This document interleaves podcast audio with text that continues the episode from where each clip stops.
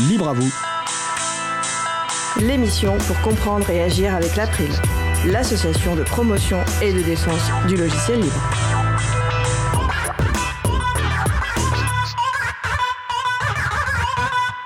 Bonjour à toutes, bonjour à tous. Les élections législatives ont eu lieu il y a quelques jours et le parti du président de la République ne dispose pas de la majorité absolue. Cette situation génère de nombreux commentaires qui pour beaucoup montrent une méconnaissance du mécanisme du travail parlementaire. Nous allons donc essayer avec notre invité du jour de vous éclairer sur le travail parlementaire à l'Assemblée et au Sénat. C'est le sujet principal de l'émission du jour. Avec également en programme en début d'émission la chronique de Marie-Odile Morandi sur logiciel libre et commun numérique et en fin d'émission la chronique de Luc, 7 ans, l'âge de raison.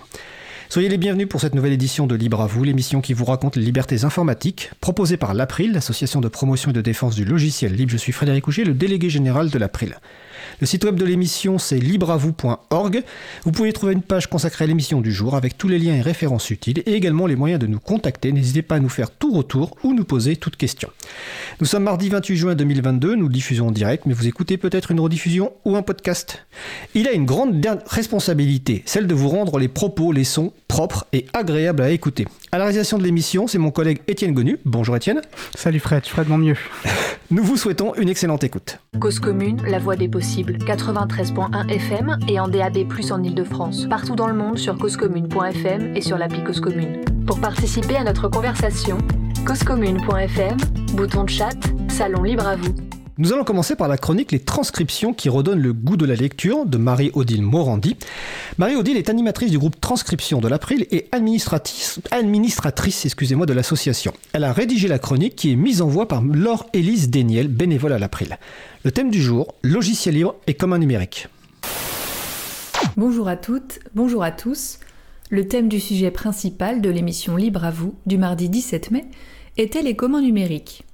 Claire Brosseau, sociologue, facilitatrice des communs, et Sébastien Broca, maître de conférences en sciences de l'information et de la communication, auteur de l'ouvrage Utopie du logiciel libre, paru en novembre 2013, étaient les invités de Laurent Costi et d'Étienne Gonu. Pour cette dernière chronique, les transcriptions qui redonnent le goût de la lecture, de la saison 5 de votre émission préférée, auditeurs et auditrices, nous avons choisi de rappeler certains éléments de cette transcription pour vous encourager à la lire ou, si vous l'avez déjà fait, à la relire, l'intitulant Logiciel libre et commun numérique. Laurent Costi, vice-président de l'April et animateur ponctuel de l'émission, rappelle que la notion de commun, qui a ressurgi depuis les années 2000, n'est pas toujours simple à appréhender au-delà de la seule question du numérique. Des précisions sont apportées par Claire Brosseau. Les biens, en économie, sont des ensembles non exclusifs de ressources qui peuvent être partagées mais ces ressources peuvent s'épuiser. Les biens publics sont les ressources comme l'air, l'eau, la terre, qui, elles aussi, ne sont pas appropriables. Bien entendu, référence est faite plusieurs fois à Elinor Ostrom, chercheuse américaine, prix Nobel d'économie en 2009. Pour elle, les communs peuvent être utilisés par tous, mais les ressources en jeu s'épuisent. Concernant les communs de la connaissance et du numérique, la situation est différente. Le savoir, la connaissance sont des ressources qui s'amplifient et se développent quand on les utilise. Pour qu'il y ait commun, il faut traditionnellement trois piliers. Une ressource, une communauté et des règles d'accès et de partage de cette ressource. La ressource peut être matérielle, une terre, un habitat, une rivière, ou immatérielle, intangible, les communs de la connaissance, les communs informationnels, les communs culturels. Des humains formant une communauté gèrent ensemble, en commun, cette ressource, qui risque de s'épuiser afin de la faire perdurer. Des règles d'usage, une gouvernance collective est mise en place par cette communauté qui est en relation avec son écosystème. Le statut de commun d'une ressource dépend toujours d'une décision humaine, de la décision d'une personne ou d'un collectif de considérer ce bien comme un commun, d'en faire une ressource partagée. C'est valable pour les biens matériels ou physiques et pour les biens informationnels. Au début des années 80, l'information et la connaissance ont été de plus en plus privatisées, soumises à des droits exclusifs de copyright aux États-Unis, empêchant par exemple les pratiques communautaires de partage des développeurs qui coproduisaient les logiciels. Le mouvement du logiciel libre est créé en 1983 et 1984 par Richard Stallman.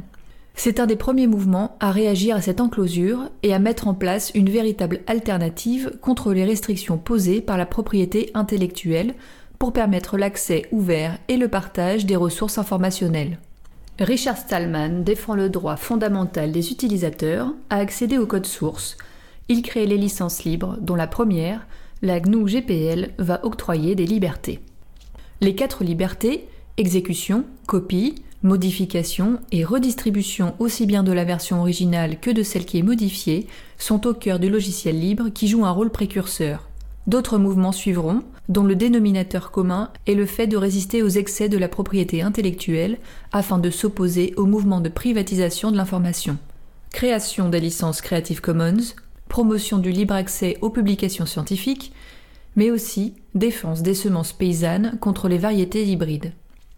Peut-on qualifier les logiciels libres de communs numériques selon la définition des communs? demande Laurent Costi.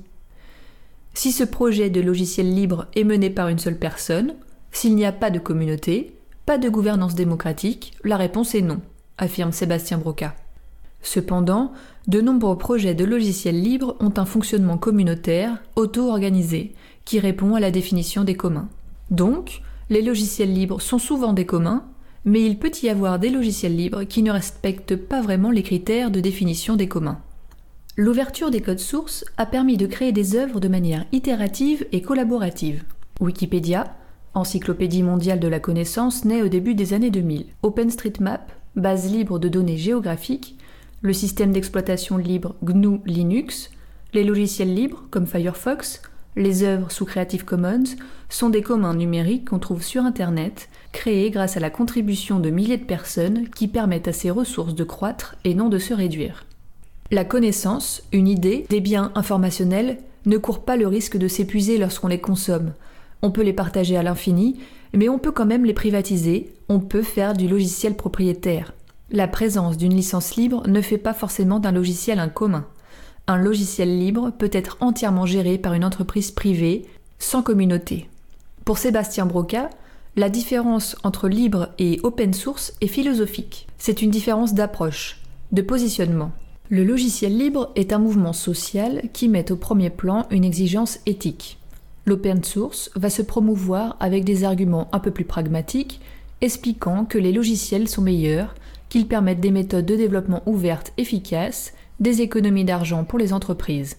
Il remarque qu'un nouveau clivage s'est mis en place depuis quelques années, avec d'un côté le logiciel libre, canal historique et ses quatre libertés, et de l'autre, une position moins rigoriste sur ses droits fondamentaux. Apparaissent ainsi des licences qui vont avoir un objectif plutôt économique de réciprocité demande de participation au développement du code source du logiciel et à défaut, demande de versement d'une somme d'argent. Plus récemment, une nouvelle génération arrive qui porte des combats, des valeurs ou des exigences qui n'étaient peut-être pas assez prises en compte par la génération précédente, notamment celle des pères fondateurs du logiciel libre.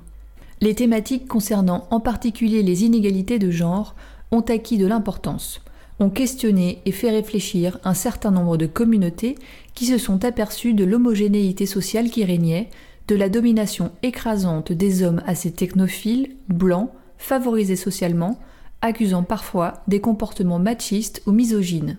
Des questions de gouvernance démocratique se posent. Comment s'auto-organiser? Comment faire pour mener un projet communautaire respectueux?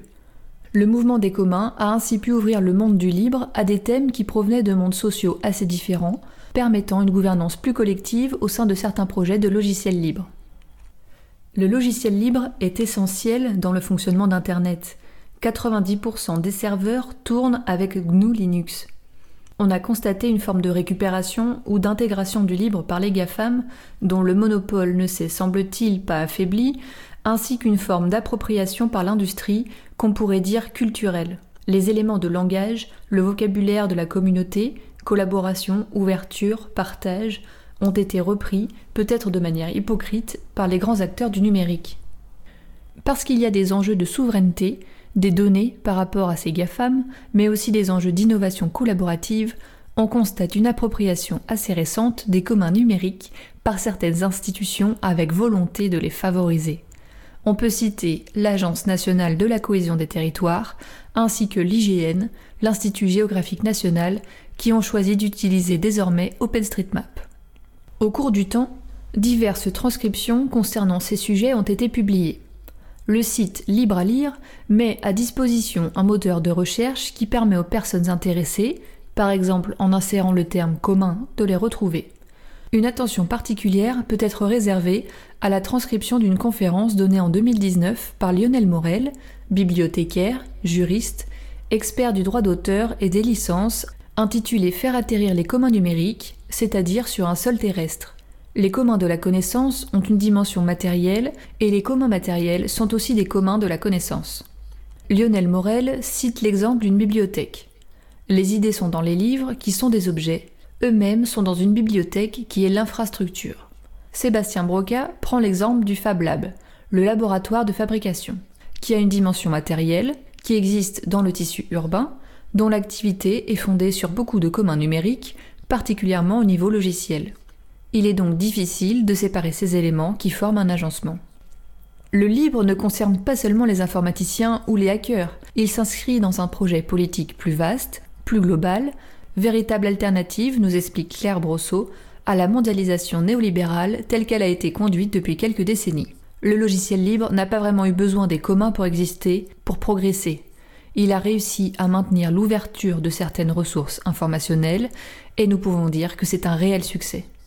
Certes, on s'est aussi aperçu que l'informatique, même quand il est libre, peut être critiqué, remise en cause par sa participation à une numérisation du monde qui a un effet positif, mais aussi des effets néfastes, notamment du point de vue écologique. Les communs se généralisent, ce sont des modèles d'organisation sociale qui sont de plus en plus efficients dans la société. Les acteurs des communs se disent à l'interface public-privé, de manière à créer une troisième voie afin d'avoir la main sur la gestion et l'allocation des ressources à l'échelle de petites communautés, mais aussi à l'échelle de grandes communautés quand il s'agit des communs de la connaissance. Depuis les années 2020, on voit s'institutionnaliser la notion de commun dans divers domaines, a fortiori dans le numérique. Les changements à accomplir en matière écologique, en matière sociale, sont considérables et les communs portent une vraie alternative. Pour Claire Brosseau, il est nécessaire d'articuler le développement des communs avec le soutien des acteurs publics et de l'État, cependant, sans que les communs y perdent leur spécificité. C'est une question majeure, voire le défi des prochaines années, sans oublier, comme nous le rappelle Lionel Morel, l'imbrication des communs numériques à la technostructure physique, c'est-à-dire leur aspect matériel. Puissent les transcriptions que nous vous suggérons de relire, vous trouverez bien entendu les liens sur la page des références de l'émission, permettre d'aider à la compréhension des communs en évitant les simplifications qui entraînent quelquefois des déformations. Certes, tout cela est bien compliqué, mais fort intéressant, voire passionnant par son actualité. Permettez-nous, chères auditrices et auditeurs, de nous congédier en vous souhaitant d'excellentes et reposantes vacances d'été. Eh bien, nous venons d'écouter la chronique euh, de Marie-Odile Morandi, mise en voix par Laure-Élise Desniel. Donc, le thème du jour, c'est logiciel libre et commun numérique. Vous pourrez retrouver les transcriptions en référence sur le site libreavou.org. Et le site dédié aux transcriptions, c'est librealire.org. Vous avez près de 900 transcriptions. Donc, si vous voulez passer un été studio en lisant, vous pouvez vous connecter sur libreavou.org, euh, librealire.org, excusez-moi, et retrouver toutes les transcriptions. Nous allons faire une pause musicale. Après la pause musicale, nous parlerons du travail parlementaire avec notre invité Samuel Le Goff. En attendant, nous allons écouter Outrain par Lumpini. On se retrouve dans 3 minutes. Belle journée à l'écoute de Cause Commune, la voix des possibles. Cause Commune 93.1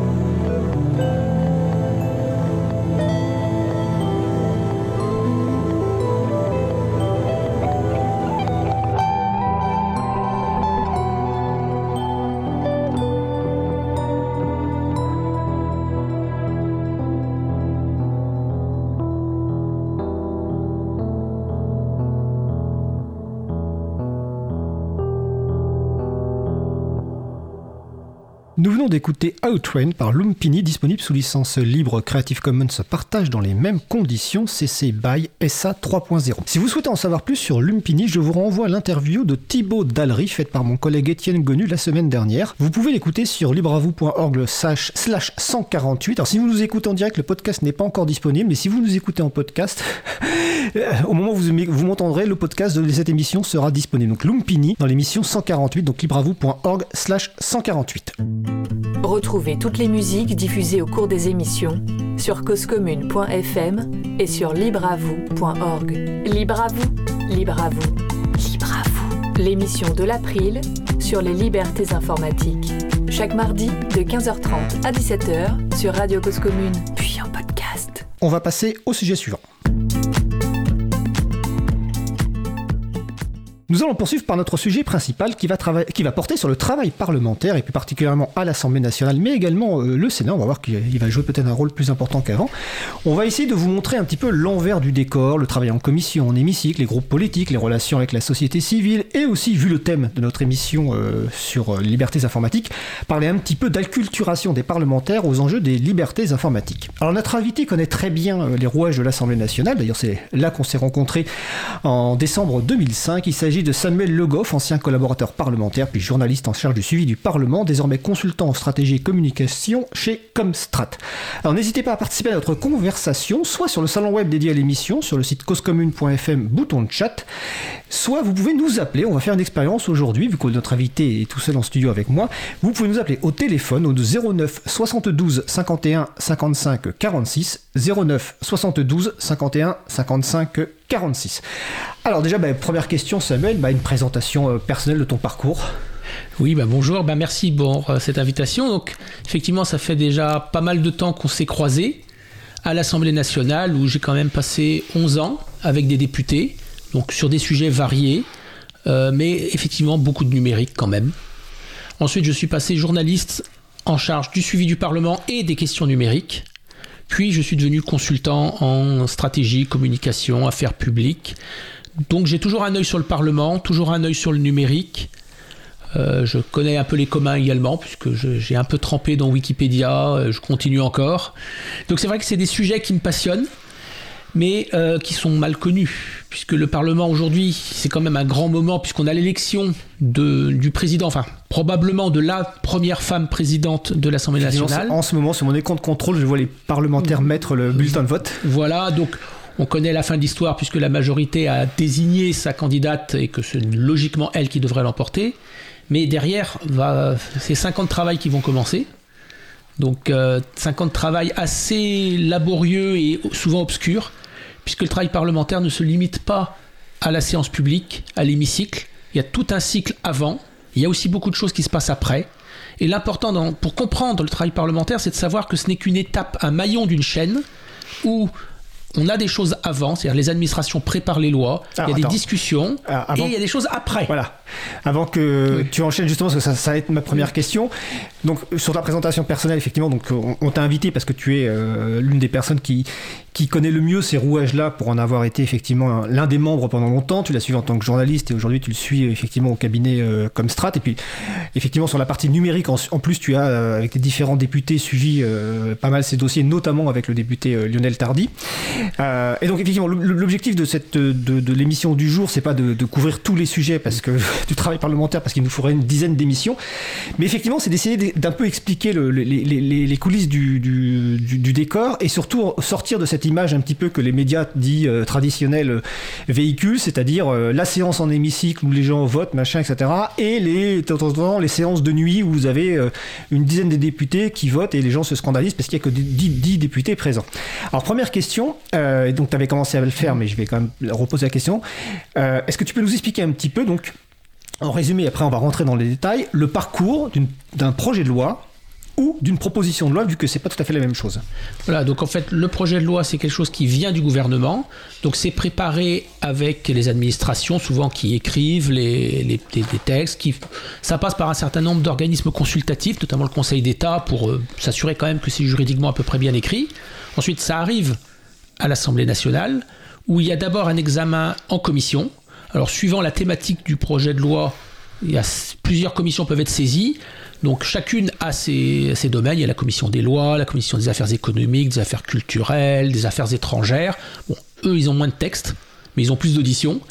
Il y a également tout un travail fait par ce un député particulièrement important qu'on appelle le rapporteur d'une loi. C'est lui qui vraiment auditionne.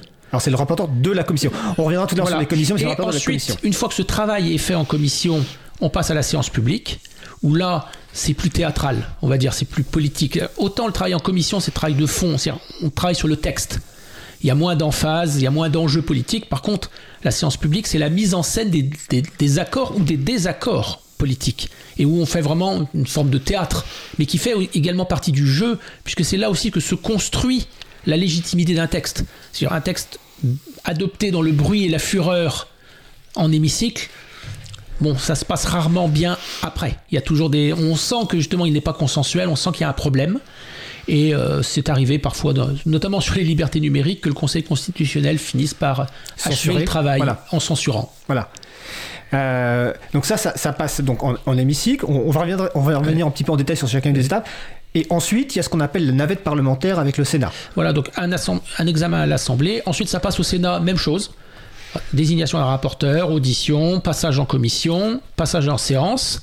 Et il faut que les textes soient adoptés dans les mêmes termes par l'Assemblée et le Sénat. Donc il y a tout un système d'échange qui se termine par ce qu'on appelle une commission mixte paritaire. C'est-à-dire on met 7 sénateurs, 7 députés dans la même pièce et on leur dit trouvez un accord. La, la, la, la, commission mixte paritaire, c'est dans le cas où les deux chambres ne se sont pas mis d'accord. Voilà, mais c'est souvent le cas. C'est souvent le cas. As des... Parce qu'il reste, toujours des choses qui, sur lesquelles ils ne sont pas d'accord. Okay. Donc, ce sur quoi ils sont d'accord, c'est bon, c'est acté. Par contre, restent les points durs, les points difficiles où il faut négocier. Alors, parfois, c'est facile parce que finalement, ils sont pas très loin. Et puis, euh, en discutant, on arrive à trouver un accord. Parfois, c'est des oppositions frontales où il faut qu'il y en ait un qui lâche. Alors, parfois, ça se passe mal. Il y en a, personne ne refuse de lâcher. Et dans ce cas-là, c'est l'Assemblée nationale qui a le dernier mot. D'accord.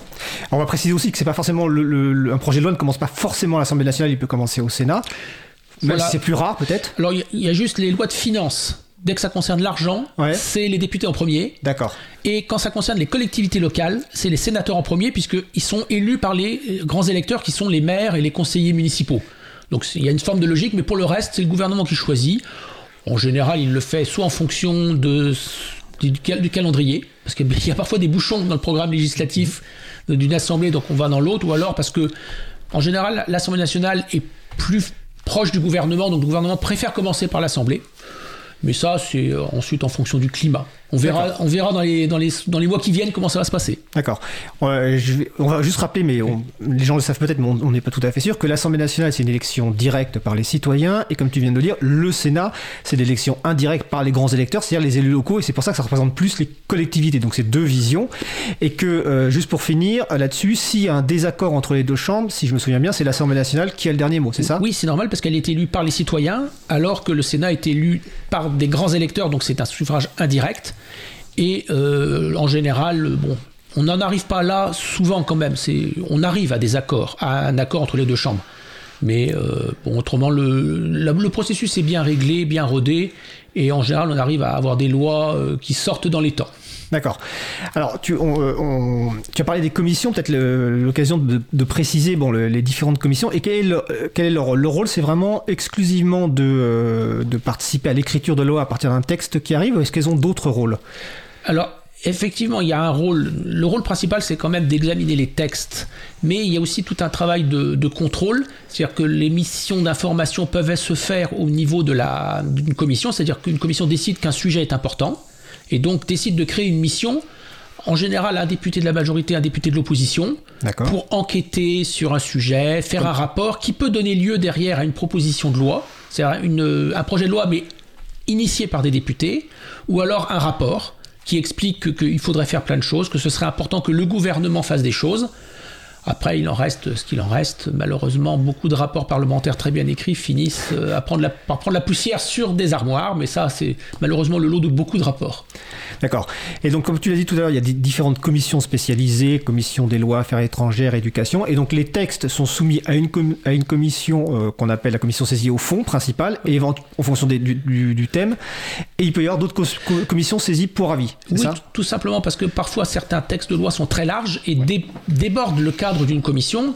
Donc on considère que celle qui a le plus d'éléments dans le texte et la commission au fond, et ensuite elle peut demander à une autre commission de dire bah, sur, tels articles qui relèvent de, votre, de vos domaines, sur lesquels nous on n'y connaît rien, on vous laisse travailler et c'est la commission pour avis qui donne un avis sur la partie qu'elle connaît, en sachant que c'est quand même la commission au fond qui tient le texte et c'est son texte voté en commission au fond qui sera la base pour la discussion en hémicycle. Alors ça, c'est un Et ça, c'est un point important, puisque quand un amendement est adopté en commission, il n'est pas rediscuté en séance, et si le gouvernement ou un autre groupe parlementaire souhaite que ça disparaisse du texte, il faut déposer un amendement et donc expliquer pourquoi on veut que cette partie-là soit supprimée.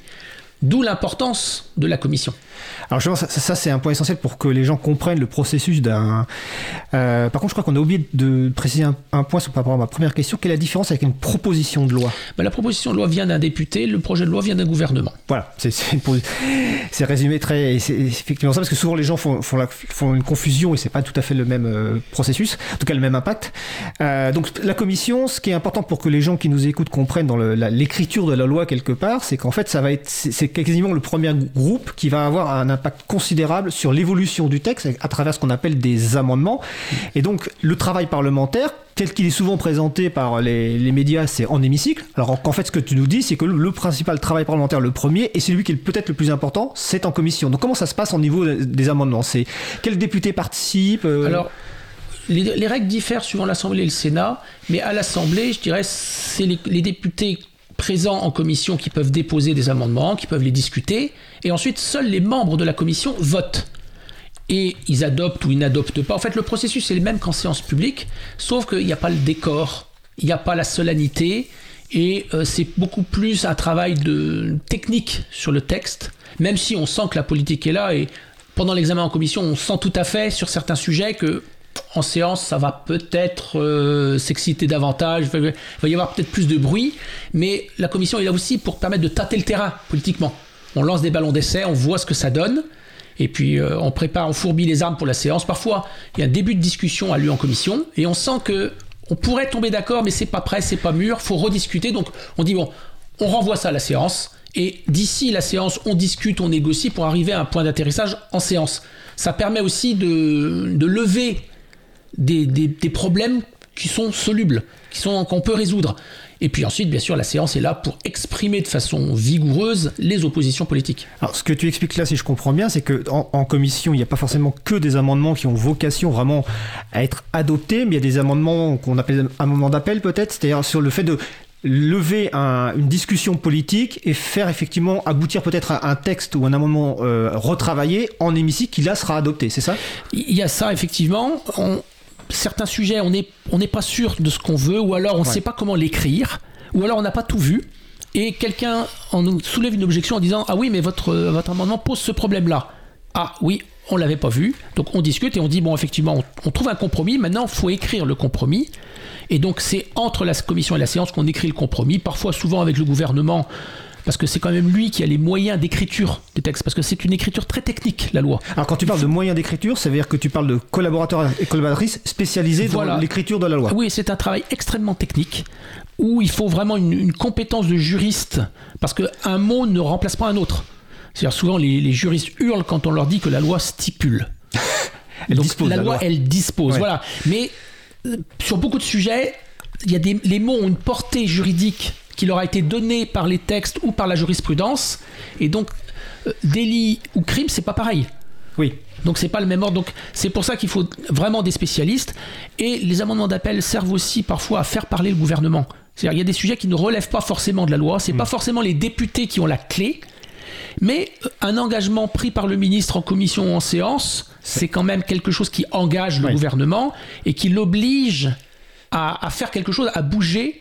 Et donc, pour les députés, c'est un moyen aussi de faire pression sur le gouvernement. Et puis, une fois qu'ils ont obtenu un engagement du ministre, c'est bon, ils sont contents, ils retirent l'amendement. L'objectif est atteint. D'accord. Euh, je vais relayer une question que je vois sur le salon web. hein. N'hésitez pas si vous voulez participer. C'est causecommune.fm, bouton chat, salon libre à vous. Euh, c'est sur la question de la, la- la question des, des études d'impact. Euh, donc sur des projets de loi ou même peut-être des propositions de loi, je ne sais pas. Il y a des études d'impact. À quoi ça sert ces études d'impact? Alors, les études d'impact, c'est quelque chose qui, n'est- qui existe à- depuis assez récemment. C'est la réforme de 2008 qui a voulu, dans un, un élan, je dirais, vertueux, que avant de commencer à faire une loi, à écrire une loi, on se pose la question est-elle vraiment nécessaire? Bonne question. Et donc, de regarder un peu quel est l'environnement, notamment européen, est-ce qu'il y a déjà du droit européen, est-ce qu'il y a déjà des décrets, est-ce que ça relève vraiment de la loi? Et ensuite, si la réponse est oui, bah, on commence à écrire la loi. Le problème, c'est que ça a été détourné jusqu'à maintenant. On commence par écrire la loi, et ensuite, on, est, on utilise l'étude d'impact pour justifier la loi, D'accord. transformant l'étude d'impact en, je dirais, un exposé des motifs développé. Alors, ça a son utilité, parce que souvent, quand on lit l'étude d'impact, on a plein d'informations qu'on ne retrouve pas en lisant l'exposé des motifs du texte. On trouve plein de chiffres, de statistiques, d'éléments. Donc, c'est utile, mais ça pourrait l'être encore plus si effectivement on respectait le processus. Mais ça, je dirais, comme toute réforme d'ampleur, quand on introduit quelque chose de nouveau, il faut parfois du temps pour que ça vienne. Euh, c'est pas à des informaticiens qu'on va apprendre que parfois euh, l'usage d'un outil est totalement détourné par les utilisateurs et qu'il sert à tout autre chose que ce pourquoi il a été conçu. Et parfois ça change aussi. Donc les études d'impact sont, je dirais, que c'est quelque chose encore en cours. D'accord. Ce n'est pas abouti, mais bon, c'est quand même utile pour donner de l'information. D'accord. Alors, t'as employé un terme in- intéressant, mais que je suis pas sûr que euh, tout le monde puisse comprendre. C'est le terme exposé des motifs. Alors, j'ai une question. Quand on, on- on- un parlementaire un- rédige un amendement, donc un texte, un amendement, c'est une modification, une proposition de modification du, du- du texte de loi. Il est en deux parties, c'est-à-dire qu'il y a l'exposé des motifs et le texte de l'amendement. Donc, à quoi servent ces deux parties? Bah, disons que le, le dispositif, c'est-à-dire la modification de la loi est parfois totalement abscon. Ça peut être remplacé à tel article, remplacé et par où. Hmm. Quand vous lisez, vous ne savez pas de quoi il s'agit. L'exposé des motifs est là pour vous dire de quoi il s'agit, pour vous donner l'impact. C'est-à-dire, en changeant cette, euh, cette- en faisant cette modification, voilà ce qu'on apporte, voilà ce qu'on veut changer. C'est en fait la traduction en français courant du, de- du dispositif, mais qui est écrit en- en langage juridique. D'accord. Euh, donc là, on est en commission. euh, donc le texte arrive. euh, Il y a un certain nombre d'amendements. Donc il y a une nouvelle version qui arrive. Et donc c'est cette version-là qui est étudiée donc en hémicycle, ce qu'on appelle en séance publique. Et donc là, il y a le même processus qui repart. C'est-à-dire qu'il y a à nouveau des amendements qui repartent, mais sur le texte validé par la commission. C'est ça? Voilà, donc la même chose. Parfois même on revoit les amendements qui avaient été déposés en commission et pas adoptés revenir en séance pour refaire le même débat. Donc ce qui, rend parfois les débats de, de séance un peu laborieux, parce qu'on a l'impression de refaire le match de la commission avec souvent le même sort à la fin, c'est-à-dire qu'un amendement pas adopté en commission a peu de chances de passer en séance. C'est-à-dire qu'il y a, des, il y a des, des députés qui reposent le même Bah, amendement le- qui a été refusé en commission Oui, pour le- espérer. Est-ce que, est-ce, que, est-ce, qu'il, est-ce que ce dépôt a pour but de relancer à nouveau le débat ou est-ce que ils ces personnes espèrent, espèrent plutôt qu'il y a un- un mo- comment dire, une majorité différente, un équilibre différent qui puisse être adopté en hémicycle? Alors, jusqu'à maintenant, aucun espoir que l'équilibre soit différent entre la commission et la séance. Simplement, quand vous êtes dans l'opposition, votre seule arme, c'est le dépôt d'amendements et la prise de parole. Hmm. Et donc, une prise de parole en hémicycle a quand même de la force. Et parfois, vous avez obtenu en séance des renseignements qui vous permettent d'affiner un petit peu votre argumentaire pour la séance et de viser peut-être un petit peu plus juste, en sachant que l'amendement n'ayant pas de chance vraiment d'être adopté, ça sert pas à grand-chose de le, de le modifier. Ce qui compte, c'est le temps de parole qu'il permet d'obtenir et, la, le, discours que vous allez développer derrière. Parce que l'opposition n'a que ça pour exister. D'accord. Euh, je vais revenir sur un sujet. Tout à l'heure, tu as, expliqué que écrire le droit, c'est, compliqué, ou en tout cas, c'est, ça, ça nécessite des compétences. Mais finalement, nous, les gens élisent des parlementaires, des députés, qui ont tous euh, ou toutes euh, un profil très différent, et la plupart ne sont pas juristes. Euh, donc, comment c'est quel- Comment s'articule le travail de ces parlementaires avec, je suppose ils- qu'ils ont des collaborateurs et collaboratrices qui sont plus spécialisés dans ce domaine-là, comme tu as été, et quelle est la, la- la relation aussi avec les fonctionnaires de l'Assemblée nationale, ce qu'on appelle les services, qui sont, si j'ai bien compris, là pour aider les, députés à écrire correctement la loi Euh, disons que toute l'opération du travail parlementaire consiste à transformer une parole politique. Parce qu'il faut, bien le dire, les députés sont pas là pour écrire le droit, c'est pas ça qui les intéresse, ils sont là pour faire de la politique, pour déterminer des consensus, donner des directives, et ensuite, effectivement, les services, les fonctionnaires de l'Assemblée et les collaborateurs parlementaires sont là pour écrire juridiquement ce qui a été défini politiquement par les députés. Donc, le, travail purement technique est fait par des, fonctionnaires, souvent, qui sont extrêmement compétents sur ces domaines-là, parce que il faut quand même que le texte sorte du Parlement applicable. C'est pas toujours le cas. C'est-à-dire les juristes s'arrachent régulièrement les cheveux sur les textes qu'ils pensent mal écrits, mais en même temps, à partir du moment où le texte c'est un texte politique, il reste toujours des trous, il reste toujours des ambiguïtés qui n'ont pas été levées et qu'un texte juridique ne peut pas lever à la place de la politique. Mais c'est cette transmutation qui est faite par des spécialistes, mais en sachant que les spécialistes juridiques sont tenus par ce qui a été dit politiquement, et qu'une fois que le texte est écrit, on regarde quand même si effectivement le, droit respecte bien ce qui a été dit en hémicycle et défini politiquement. Alors, ça- tombe très bien parce que j'ai juste une question de Marie-Odile sur Salon Web qui, qui dit, enfin, c'est une remarque plutôt, il faut une grande confiance envers les personnes qui vont traduire la, la pensée politique du député. Est-ce qu'elle sous-entend que les, fonctionnaires ou les, personnes des services pourraient se tromper dans la traduction légale du droit ou peut-être pourraient le faire volontairement? Quel est leur pouvoir en fait quelque Alors, part? les fonctionnaires parlementaires sont des gens en général neutres politiquement. D'accord. Ils sont là pour servir la nation et enfin, faire, défaire, euh, c'est pas leur sujet. Eux, ce sont des techniciens, en sachant que ce qu'ils font peut être lu par d'autres juristes. Donc c'est pas non plus euh, quelque chose que seules deux trois personnes peuvent comprendre. C'est-à-dire que s'ils se trompent ou s'ils font mal leur travail, ça se voit et euh, ils sont rappelés à l'ordre. Donc ils n'ont aucun intérêt à essayer de, de tricher là-dessus et ils ne le font pas en général. D'accord. Il y, a, il y a- il y a une vraie confiance parce que c'est des gens qui restent, quelles que soient les majorités, qui travaillent Oui, avec les, majorités successives et euh, en général ils sont très dévoués à la chose publique. D'accord. Euh, J'ai noté. Ah oui. Euh, Oui, par rapport à ce que tu viens de dire, voilà, ça, revient. La transparence. Peut-être expliquer que, euh, même si tout à l'heure on va reparler un petit peu de, de- de ce qu'a pu changer Internet, c'est qu'en fait il y a une vraie euh, transparence et un vrai accès à, ce- à ces travaux parce que en fait les travaux les, textes du projet de loi, le texte de la commission, les amendements sont disponibles sur le site web de l'Assemblée nationale et aussi du Sénat. Et pour la plupart des réunions des commissions, elles sont accessibles en direct, en vidéo. Tout à fait, c'est justement ça l'essence même de, la démocratie et du Parlement. C'est d'obliger la décision politique à passer par une phase publique à un moment donné. C'est-à-dire que les choses ne peuvent pas se faire en catimini, surgir au dernier moment et coucou, c'est au journal officiel, c'est terminé, c'est plié. Là, le droit, par- le parle- l'essence même d'un parlement, c'est d'obliger le gouvernement à rendre public ce qu'il veut faire en laissant un laps de temps suffisant pour que tout le monde puisse voir et éventuellement formuler des objections. Alors ça peut être dans l'hémicycle, mais ça peut être aussi dans la rue. C'est-à-dire que le- la politique ne s'arrête pas dans l'hémicycle et que souvent les grandes réformes conflictuelles euh, ont donné lieu à des manifestations qui se sont traduites ensuite dans l'hémicycle par des, des mouvements d'obstruction ou des débats homériques, mais c'est jamais déconnecté. Et justement, le but d'un parlement, c'est que les choses se voient, puissent se voir à, à condition que les gens veuillent bien s'en saisir. C'est-à-dire que c'est aussi aux citoyens de s'intéresser à ce qui se passe au Parlement, d'aller voir, parce que c'est pas le Parlement qui va spontanément distribuer tout à tout le monde. Oui, et ça, ce que tu expliques bat en brèche l'idée selon laquelle en fait il y a des choses qui arrivent par surprise en hémicycle, et, alors qu'en fait il y a tout un travail avant qui a, existe- qui a- qui a eu lieu et qui a été fait en transparence. Voilà, les gens qui disent euh, amendement adopté en catimini, Voilà. c'est des, des gens qui n'ont en fait pas été vigilants et qui n'ont pas su voir, aller voir où il fallait, n'ont pas re- regardé, n'ont pas suivi et se sont fait surprendre. Mais quand on suit les choses, on se fait jamais surprendre.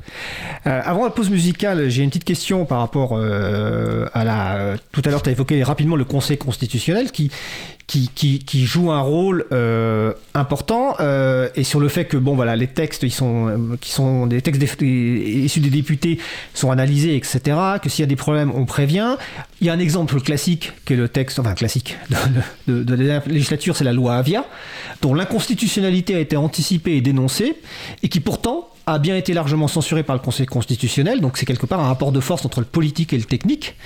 Et donc ma question en fait là, c'est quel rôle joue le Conseil constitutionnel par rapport à ces textes en fait disons que le Conseil constitutionnel, quand il est saisi, il est saisi à la sortie de la loi, une fois qu'elle est adoptée juste avant la promulgation, mais il peut être saisi, comme il peut ne pas être saisi. C'est-à-dire que, Ouais. en fonction du consensus, en, en fonction du consensus politique, certains peuvent décider que finalement le texte est très bien, il n'y a pas de problème, donc on, on ne saisit pas le Conseil constitutionnel. C'est quand il y a un problème ou quand le texte est très politique que on tente.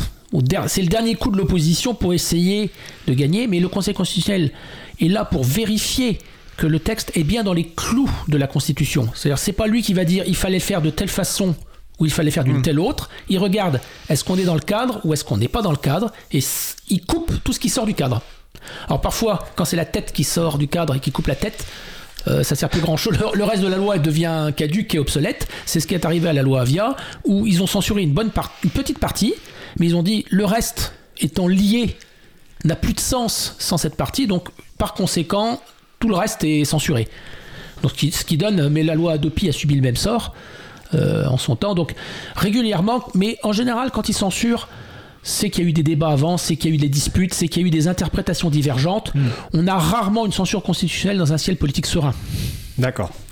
Alors, on va continuer la discussion euh, passionnante juste après la pause musicale. Nous allons écouter euh, Derek Show par Jack euh, Wheeler. On se retrouve dans 3 minutes 30. Belle journée à l'écoute de Cause Commune, la voix des possibles. Cause commune 93.1.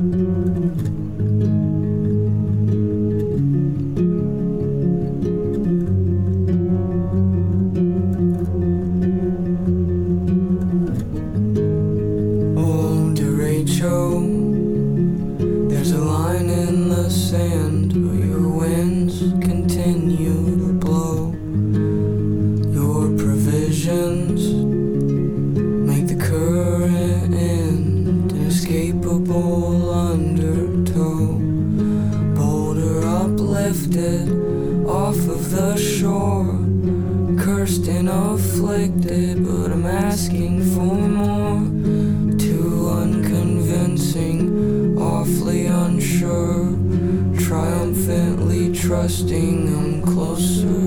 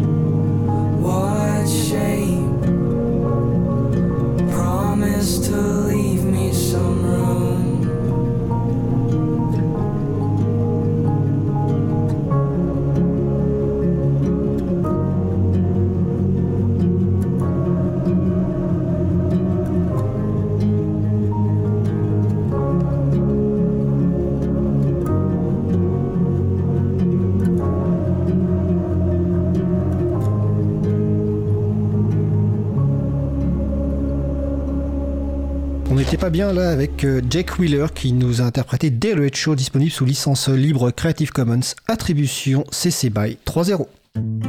Retrouvez toutes les musiques diffusées au cours des émissions sur causecommune.fm et sur libreavoue.org. Libre à vous, libre à vous, libre à vous. L'émission de l'April sur les libertés informatiques. Chaque mardi de 15h30 à 17h sur Radio Cause Commune.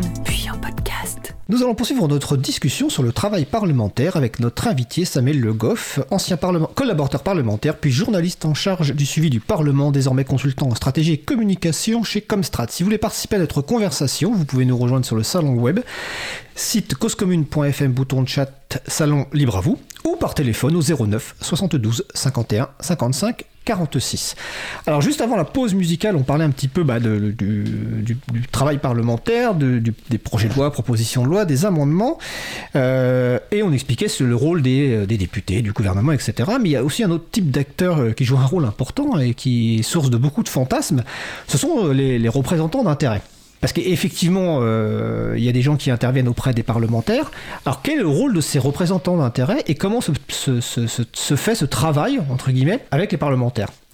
Bah, c'est devenu ces, dernières années un vrai métier, tout simplement parce que savoir quand est-ce qu'un texte arrive, qui sont les bonnes personnes à aller voir, quels arguments leur, donner, il, faut, il faut une connaissance, faut savoir rédiger, faut être disponible parce que ça prend beaucoup de temps et ben, les entreprises se sont assez vite dotées de, de personnes spécialisées, les ONG également, et tout le monde travaille avec le- les députés, le- avec les mêmes méthodes, et ce qui est normal et légitime. Avec les mêmes méthodes?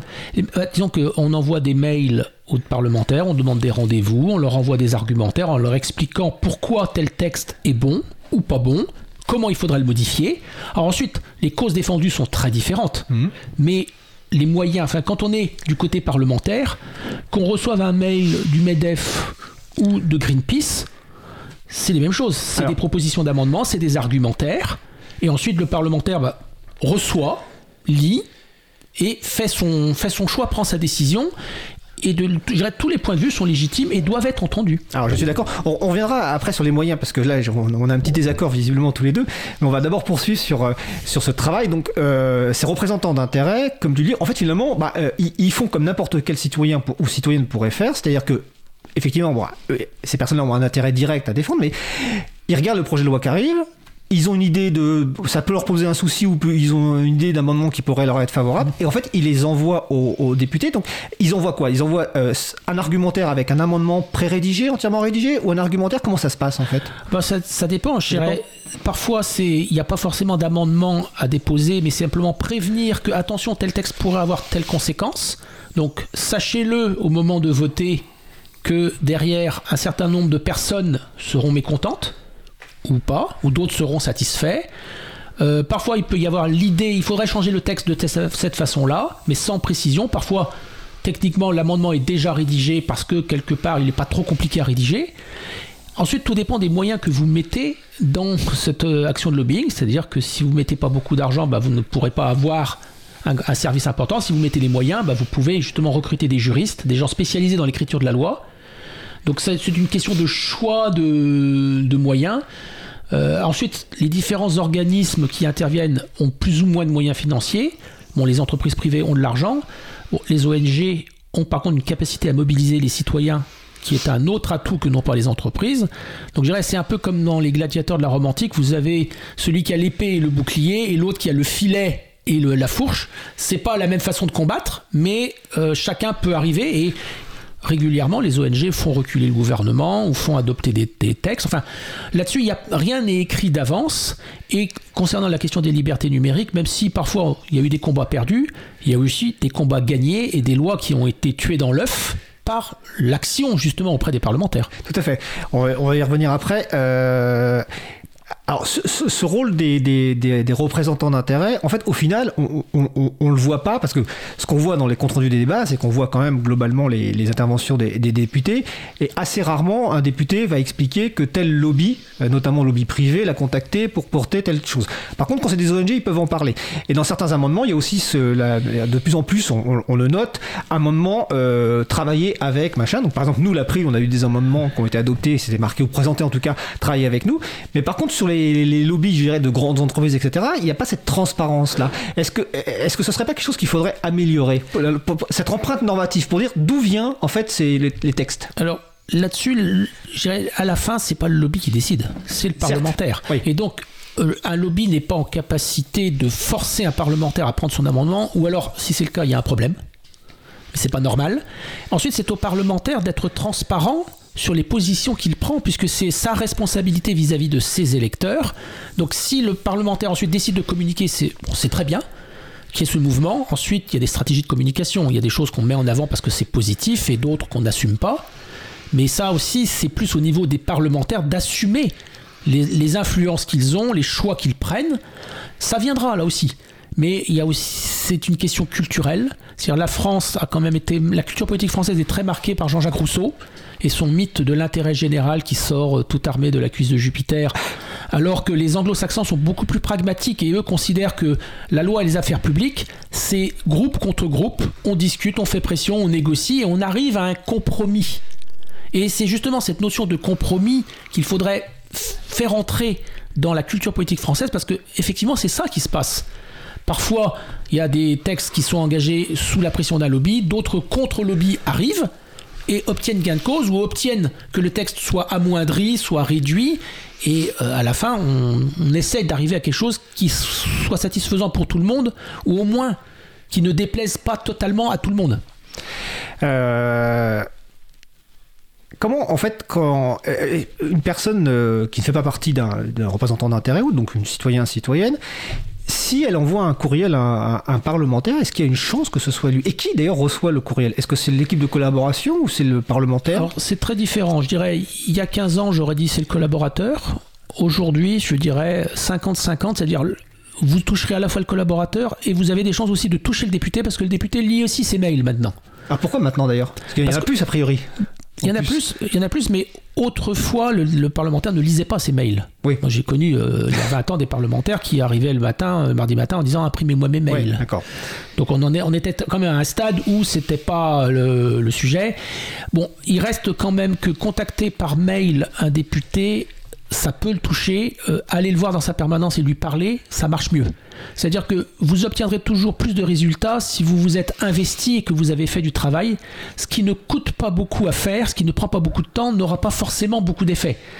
Euh, inonder la boîte mail d'un député en envoyant 500 mails par jour, c'est contre-productif par exemple. Bah, surtout, les, surtout si les mails sont les mêmes, c'est-à-dire c'est du mailing Voilà. de masse. Parce euh, que, parce que là, le parlementaire sent qu'on cherche à faire pression Voilà. sur lui et en général, il n'apprécie pas. Et ça le renforce même dans, son, dans sa position initiale, puisque vous cherchez le, rapport de force, et ben, c'est non, et il se braque.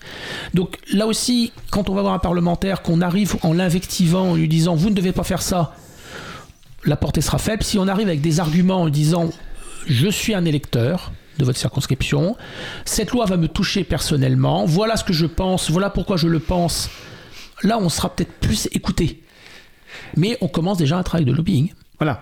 Euh, ou de défense de l'intérêt général euh, en fonction de sa, vision. Euh, D'ailleurs, j'ai juste expliqué que nous, à l'April, effectivement, c'est ce qu'on fait. On fait pas de, mailing de masse, on n'explique pas aux gens, on fait même pas de, modèle de courriel, on explique on publie de façon transparente no- notre argumentaire, etc. Et on explique aux gens, contactez effectivement directement avec vos propres mots les parlementaires. Et si vous pouvez, en plus, si vous n'avez pas le temps d'aller en circonscription ou autre, passer un petit coup de fil, vous doublerez effectivement l'efficacité du courriel. Mais je vais revenir quand même sur, parce qu'avant d'oublier sur l'histoire des moyens, parce que euh, les moyens, euh, on a eu, euh, je veux dire, entre un- une, structure comme par, exemple l'April, qui est une petite structure, on a une personne dédiée à ces sujets, qui, est actuellement derrière la régie, qui nous fait coucou, et moi qui travaille un petit peu dessus.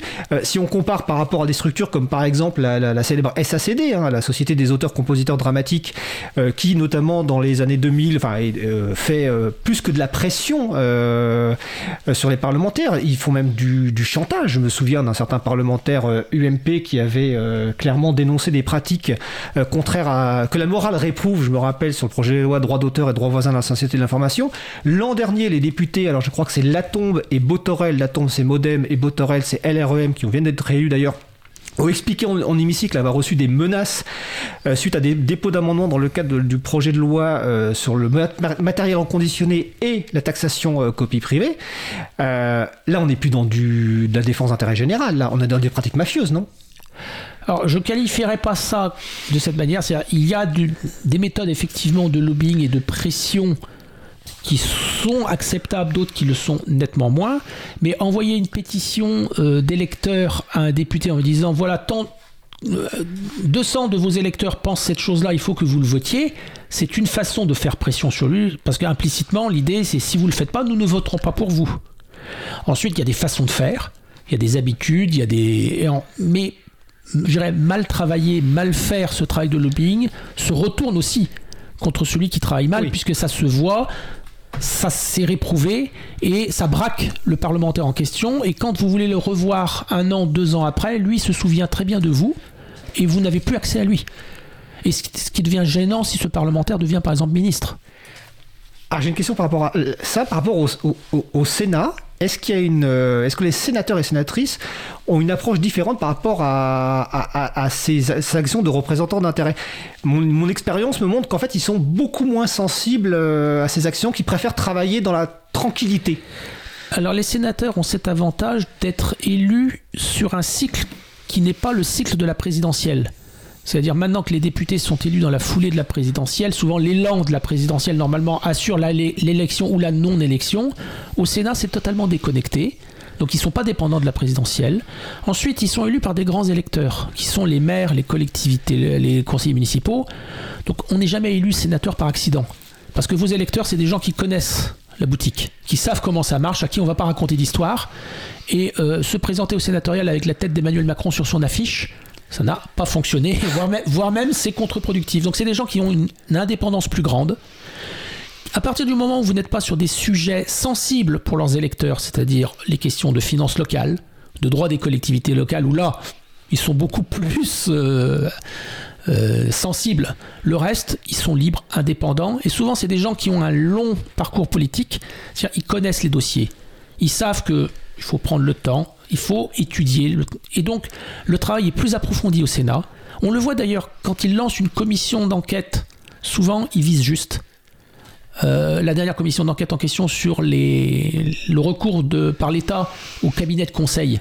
Oui. C'est quelque chose que personne n'avait vraiment vu, mais que eux avaient repéré. Ils disent là, il y a un problème. Et effectivement, à la sortie du rapport, on a bien vu, ils, ils ont levé un lièvre. Oui. Euh, Est-ce que on, a parlé des, courriels euh, depuis quelques années, il se développe aussi bah, les, réseaux sociaux. Alors, je n'ai pas le chiffre en tête, mais de très nombreux députés euh, sont sur notamment sur Twitter. Ce qui permet un accès entre guillemets direct des échanges. Est-ce que ça change quelque chose dans la relation entre citoyens, citoyennes et, et députés et dans le travail de l'écriture de la loi? Non, très Non. peu, puisqu'en fait, de plus en plus, on se rend bien compte que les réseaux sociaux concernent, un- notamment Twitter, c'est un nombre très limité de personnes. Que quand vous êtes un député de province, vos électeurs, ils sont pas sur Twitter. Ils ne suivent pas Twitter. Et donc, à partir du moment où ce qui, le seul problème qui pourrait se poser pour un parlementaire, c'est quand une dispute ou un clash sur Twitter sort de Twitter et arrive dans les médias. Où là, effectivement, ça peut toucher ses électeurs. Pour le reste, et puis on est tous de plus en plus conscients quand même que Twi- Twitter est plus un lieu de clash et de dispute qu'un endroit où se développent des dialogues constructifs. Donc on sait ce qu'il en est. On le prend pour ce que c'est, mais les parlementaires, s'il y avait un réseau social sur lequel ils sont plus, c'est Facebook. Parce Ah que. Facebook permet de géolocaliser les gens, permet de savoir si la personne est de votre circonscription ou pas. Ça permet aussi de poster des, des- des messages plus longs et donc de développer une pensée. De... Donc, quelque part, souvent, c'est Twitter, c'est pour parler aux journalistes à Paris. Facebook, c'est pour avoir un, un fichier de ses électeurs sur le terrain. Ah d'accord, j'aurais pas dit ça, mais c'est intéressant à savoir. Euh, je vais juste corriger, j'ai dit effectivement tout à l'heure euh, taxe copie privée, euh, oui c'est une redevance copie privée, ok, euh, juridiquement parlant. On voit le juriste derrière la vitre, mais effectivement il a raison, juridiquement parlant c'est une redevance. Bon le temps avance, on va, pour pas zapper le sujet, parce que bon, nous, notre activité évidemment à la prise c'est les libertés informatiques, et tu as, tu as bien connu pas mal les débats au Parlement. Qu'en est-il aujourd'hui par rapport au, passé de l'acculturation des, parlementaires par rapport à ces sujets liberté informatique? Est-ce qu'il y a beaucoup de parlementaires qui, s'en emparent? Euh, Quel est le niveau de connaissance euh, aujourd'hui? Ça a toujours été et ça reste un sujet de niche. C'est-à-dire qu'il faut déjà s'intéresser au numérique. C'est pas le cas de tous les parlementaires. Ensuite, avoir une sensibilité à ces questions de, de liberté, de partage, de commun. Alors, ça vient progressivement, mais c'est pas la majorité des députés, tout simplement parce que les députés se spécialisent. Ils peuvent pas être Ah, s'occuper de Explique ça justement. ils tiens. peuvent pas s'occuper de tous les sujets Ouais. parce que sinon ils font rien de bon. Ouais. Donc résultat, ils choisissent de se spécialiser soit sur une thématique, soit sur un sujet mais vraiment pointu, mais sur lequel ils ont travaillé, ils ont creusé, ils ont auditionné et où ils sont reconnus par leur euh, leur père comme des, des experts qui connaissent ce sujet, donc il faut écouter. Et quand un texte arrive sur, euh, sur leur, leur thématique, soit ils sont nommés rapporteurs et donc ils peuvent piloter le texte. Et donc, bah, tout sujet a ses spécialistes. Le numérique, en fait partie. Ensuite, ceux qu'il faut sensibiliser, c'est effectivement ces spécialistes du numérique pour qu'ils prennent en compte les, les- les problématiques liées au commun. Mais on sent que ça vient. C'est-à-dire qu'on a eu au précédent mandat Paula Forteza qui était quand même très en pointe parce qu'elle Ouais. venait de ce milieu. Et donc progressivement, ça viendra quand des parlementaires auront connu ces problématiques-là avant même d'être élus députés, ou alors s'ils sont intéressés. Euh, on a par exemple Eric Botorel qui est un député LREM qui à la base n'était pas spécialement euh, sur ces problématiques, mais qui je pense a écouté, a entendu, a pris en compte. Et ensuite, bah, c'est comme tout euh, travail parlementaire, c'est une balance entre différents intérêts, entre différentes sensibilités, et où il faut trouver des compromis. Donc, je dirais, aucun camp n'arrive jamais à trouver la solution parfaite, mais il est vrai que quand on voit la distorsion de moyens qu'il y a entre les sociétés de droits d'auteur et les partisans du libre, bah, finalement le résultat final ne- est plutôt bon quand on voit la distorsion de moyens.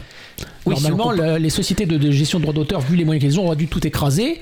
Bah, finalement, ils n'y sont pas tant que ça arrivés et un certain nombre de lois, notamment au niveau européen, sont passées malgré eux et ils ont été obligés d'accepter euh, des avancées et des, et des libertés qu'elles n'auraient sans doute jamais laissé passer si elles avaient pu écrire la loi elles-mêmes.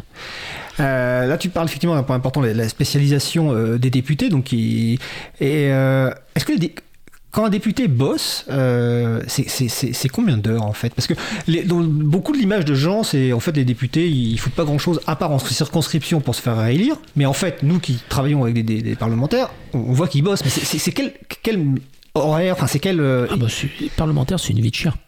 ouais. C'est-à-dire que on doit faire ce travail de contact avec les électeurs parce que le rôle d'un parlementaire, c'est quand même de représenter les citoyens. Donc pour les représenter, il faut quand même de temps en temps aller les voir, les écouter.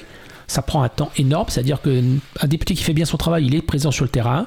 Euh, quand il est en zone rurale, eh ben, il se déplace, il va dans les événements locaux, ce qui fait que son week-end est souvent cramé par ce, par ce travail. Il participe aux cérémonies euh, locales, mais il doit aussi, s'il est spécialiste d'un sujet, bah, suivre l'actualité, Ouais. se renseigner, se tenir au courant, recevoir les gens est- qu'il estime être pertinents pour lui apprendre des choses, pour lui transmettre des éléments. Puis ensuite, il y a tout un travail de contact avec les autres parties prenantes du pouvoir. C'est-à-dire que l'Assemblée n'est pas dans un vase clos. Il y a aussi les administrations, enfin l'État et le gouvernement ont quand même un poids énorme. Et donc, si on veut peser sur la décision publique, à un moment donné, on en passe par le ministre compétent, donc il faut entretenir les relations avec le ministre. C'est-à-dire que le ministre vous, et son cabinet vous identifient comme quelqu'un de compétent, raisonnable, c'est-à-dire allant dans son sens. Oui. Ou alors vous identifiez comme un opposant, mais comme un opposant redoutable qui connaît ses sujets, donc attention, on ne peut pas raconter n'importe quoi, sinon on va se faire reprendre. Donc tout ce travail de crédibilisation et de, de- de- de mise à jour, c'est enfin, en continu. On n'arrête jamais. Et résultat, les parlementaires souvent sacrifient une vie sociale, une vie euh, familiale euh, pour la politique. Et c'est la majorité qui bosse ou euh, enfin parce que l'image c'est que beaucoup de parlementaires font pas grand chose mais en fait moi j'ai l'impression quand même que beaucoup bossent Si. beaucoup quand même hein. Be- beaucoup bossent, d'ailleurs il y a un certain nombre qui arrêtent parce qu'ils en ont marre de Oui, bosser ça. tant que ça. Ouais. Euh, mais effectivement, c'est beaucoup un travail qui ne se voit pas. Le, travail de veille, le travail de contact avec les cabinets ministériels, avec les administrations ou même avec les représentants d'intérêt, ça se fait pas avec une, une webcam. Hmm. Ça, ça se met pas forcément dans les agendas.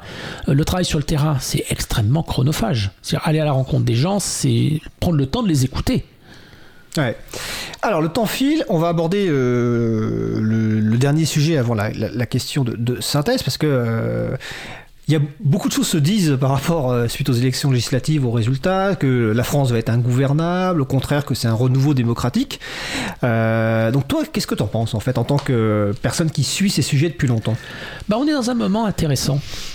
Parce qu'on est dans une configuration inédite, c'est-à-dire un président de la République réélu, donc légitime, qui a une majorité à l'Assemblée, parce que euh, on a un bloc de 250 députés qui soutiennent Emmanuel Macron.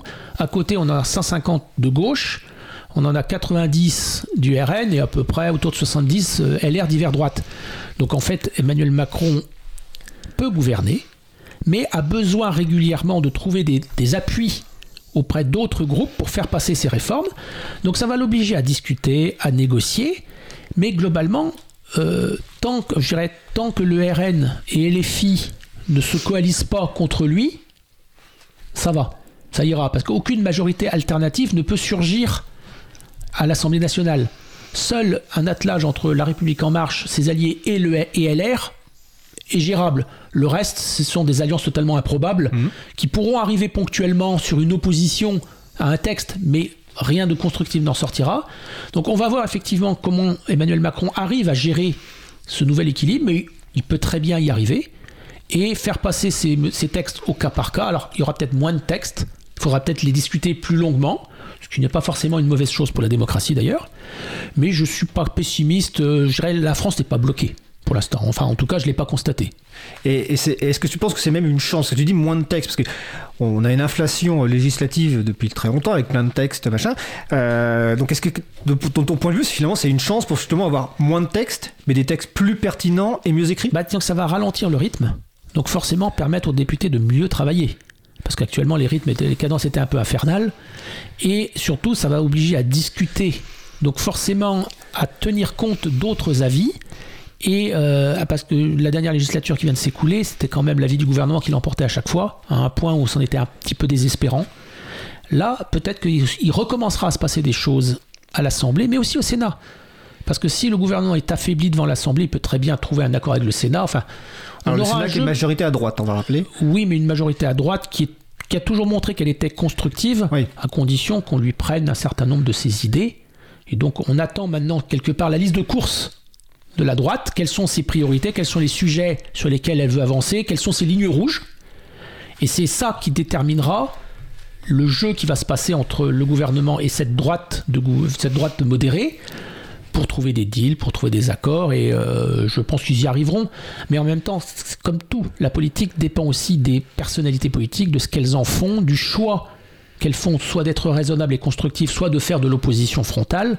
Là-dessus, c'est la responsabilité des élus, les institutions ne sont que des outils. D'accord. Et, et quel rôle va jouer les élections sénatoriales de l'an prochain? Bah, disons que les sénatoriales, c'est toujours un moment où les sénateurs vont devant leurs électeurs, ils doivent avoir un bilan. Donc si dans la dernière année de- du mandat, ils peuvent arracher des concessions favorables aux élus locaux, qui plaisent aux élus locaux, et surtout qu'ils peuvent s'en prévaloir auprès de leurs électeurs, ça reste quand même des hommes politiques, des femmes politiques, donc euh, ils seront sensibles à ce genre de choses. Emmanuel Macron d'ailleurs le sait. Il sait que là-dessus, s'il lâche des éléments sur le statut des élus locaux, sur les finances locales, sur le, droit des collectivités locales, il sait qu'il aura une oreille attentive du Sénat et que en échange les sénateurs pourront se montrer coulants sur d'autres thèmes. D'accord. J'ai relayé une question qu'avait posée Marolil au tout début, euh, parce que c'est vrai que souvent on voit, euh, enfin, souvent, euh, on voit des, députés euh, s'invectiver, se couper la parole, hurler en hémicycle. Donc Marolil peut demander pourquoi ces les députés se comportent ainsi et est-ce que ça va continuer? Non seulement ça va continuer, mais ça risque d'être pire. Ah, pourquoi? Tout simplement parce que vous avez un certain nombre de profils très radicaux qui sont entrés dans l'hémicycle. Je dirais, vous avez 70 députés et les filles. Euh, Parmi eux, il y en a quelques-uns qui sont connus pour être particulièrement raides, radicaux. Vous avez de l'autre des députés RN qui euh, ne sont pas en reste non plus. Et donc, on risque d'avoir des, des échanges virulents, mais en même temps, je dirais, l'Assemblée nationale, la séance publique, c'est un théâtre où il y a de la mise en scène et on est quand même dans une France qui est politiquement très fracturée. Et donc ce serait anormal que ce qui se passe en France ne se retrouve pas dans l'hémicycle. Enfin, on a quand même des oppositions politiques violentes entre les trois blocs. Et à un moment donné, si elles ne s'expriment pas dans l'hémicycle, elles s'expriment dans la rue. Donc mieux vaut qu'elles s'expriment dans l'hémicycle et que ça permette de purger un certain nombre de choses pour qu'ensuite on puisse avancer. Mais comme dit Marie-Odile là sur le salon web, euh, l'image donnée aux, aux personnes qui regardent ça ne va donc pas s'améliorer. C'est-à-dire qu'ils vont se dire, ces personnes, que bah, finalement c'est c'est un peu du café du commerce, même en pire, les débats à l'Assemblée nationale. Ah, C'est sûr que si on regarde l'Assemblée nationale uniquement au prisme des débats en séance publique, l'image ne sera pas fabuleuse. Ensuite, on peut évaluer le travail parlementaire autrement, mais souvent on l'évalue a posteriori. C'est-à-dire quels sont les textes qui ont été adoptés, est-ce que ce sont de bonnes lois techniquement, est-ce que ce sont de bonnes lois politiquement, ensuite chacun a son appréciation. Mais euh, sur le moment, effectivement, on risque dans les mois qui viennent d'avoir un petit peu de, de mal à suivre les débats ou alors trouver ça absolument passionnant et génial. Enfin, chacun, chacun a sa propre vision de ce que doit être la politique. Tout à fait.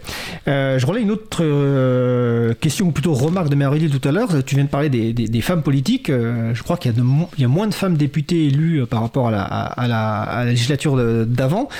Mais surtout, il y a eu assez régulièrement des propos sexistes tenus par des députés hommes envers les femmes. Est-ce que ça va continuer? Est-ce qu'il y a une évolution positive de ce point de vue-là? Alors, moins de femmes, attention, on a quand même, on va sans doute avoir une présidente de l'Assemblée nationale. Donc Yael Braun, Braun, Voilà. Le groupe majoritaire Renaissance a élu une présidente, Aurore Berger. Marine Le Pen est présidente de son groupe. Le RN. Mathilde Panot, présidente du groupe LFI. On voit arriver des femmes au poste de pouvoir. Et je dirais plus que le nombre de femmes présentes, c'est le nombre de femmes présentes là où ça se décide qui est important. Et je dirais cette Assemblée a réalisé un progrès en termes de présence de femmes au poste décisionnel. Ensuite, les propos sexistes, il y en aura toujours. Simplement, ça passe de moins en moins. Oui. Ça se remarque, ça se repère. Et c'est sanctionné, soit juridiquement, soit politiquement. Donc là aussi, ça va avancer. Et on peut compter sur un certain nombre de députés femmes pour relever et euh, cibler les propos sexistes qui pourraient être tenus. Donc euh, je dirais, il y aura peut-être quelques clashs et après un certain nombre d'hommes se le tiendront pour dit et, euh, et ce sera une très bonne chose. Ça pourrait même arriver très vite, si je- si j'entends bien ce que tu dis.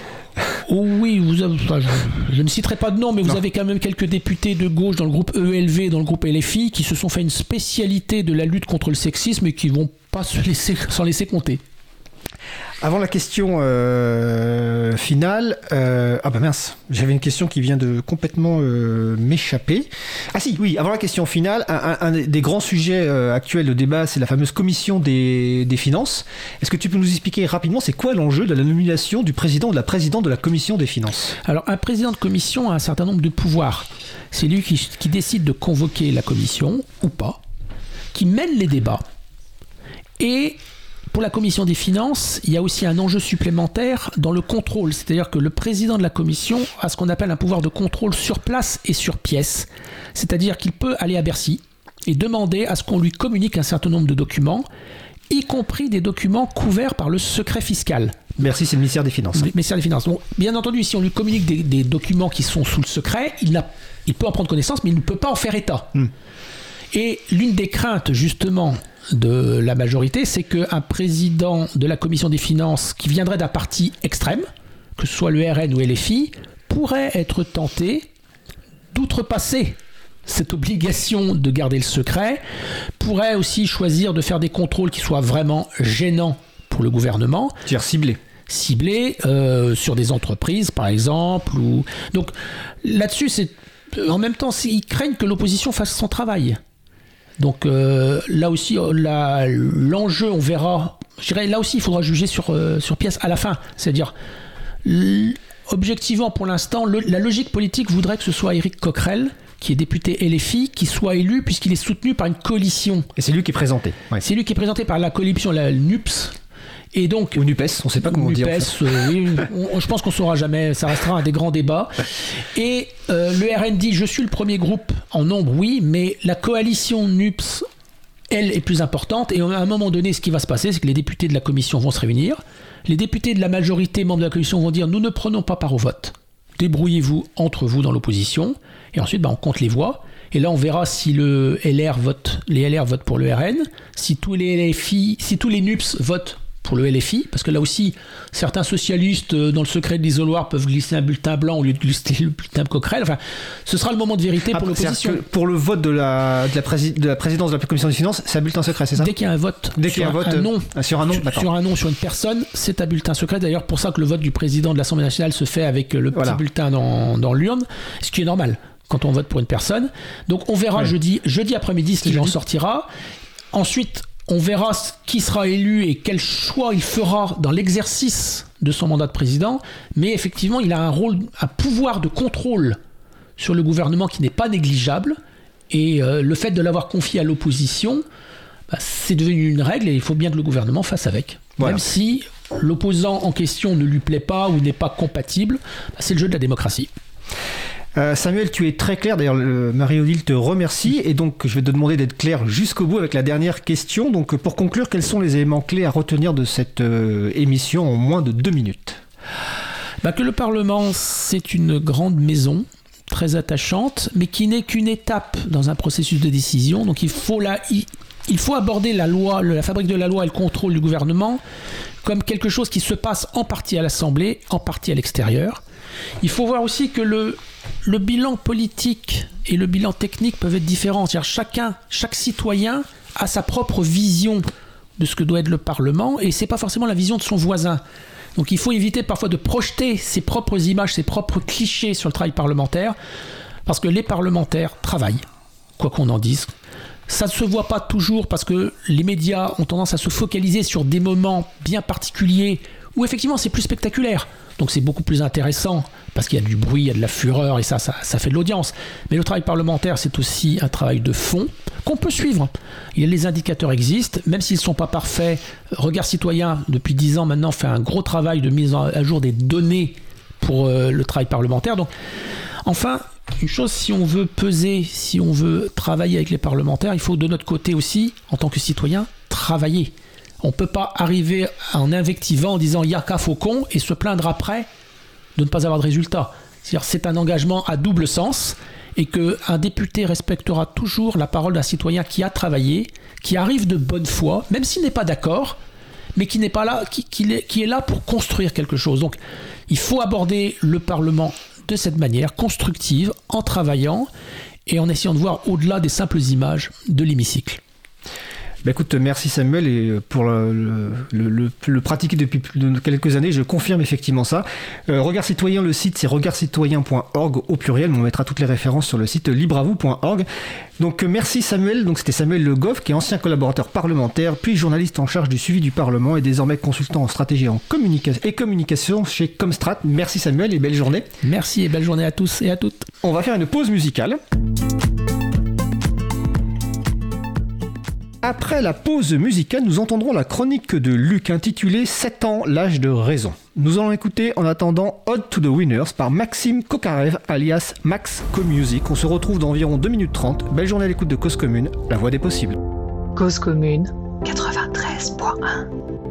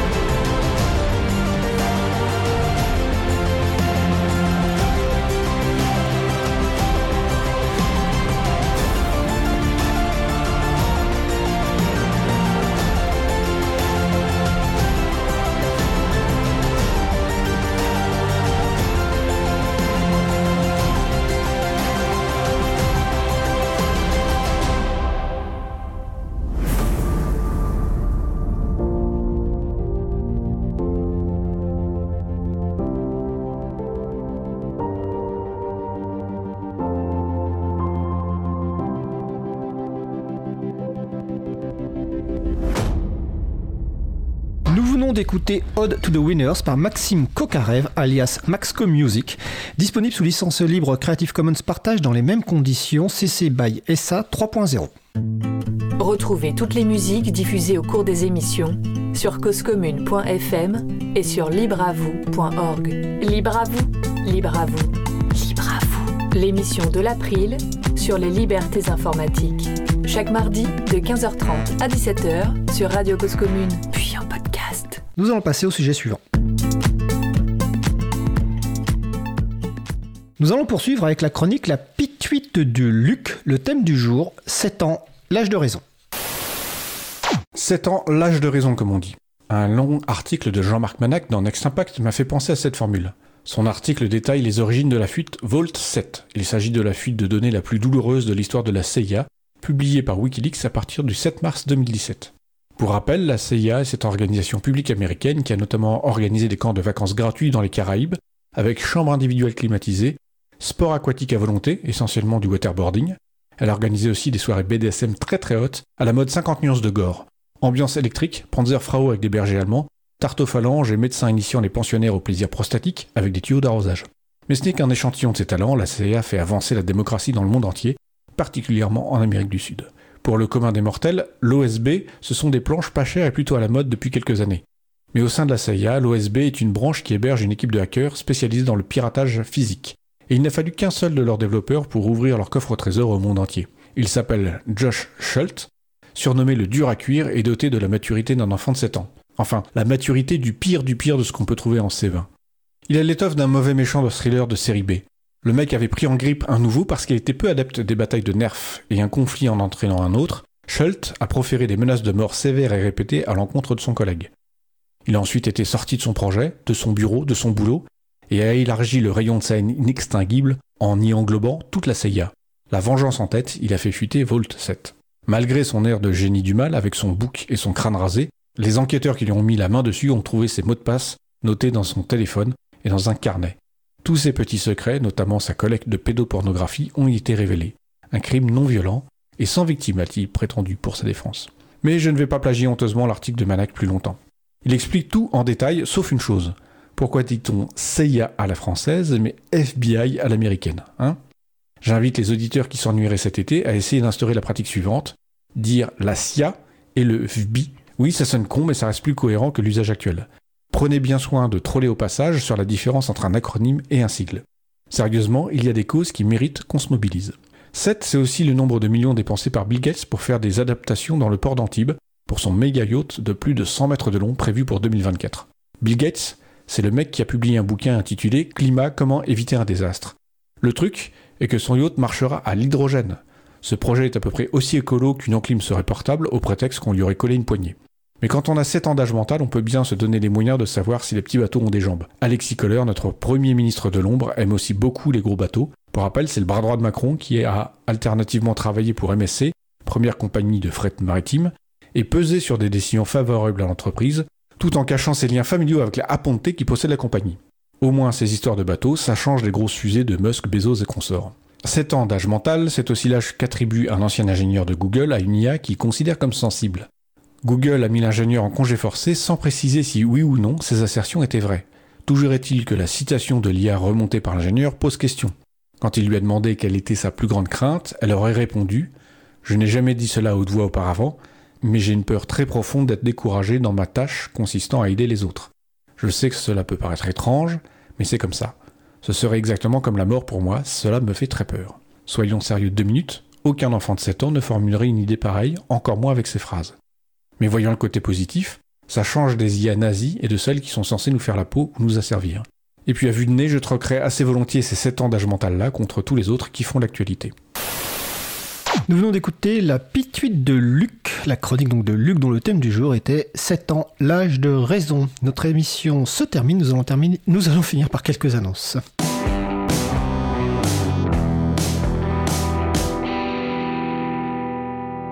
Les annonces, on va commencer d'abord par des annonces April pour cette dernière émission de la saison. Tous les détails pratiques sont sur libravou.org ou sur april.org.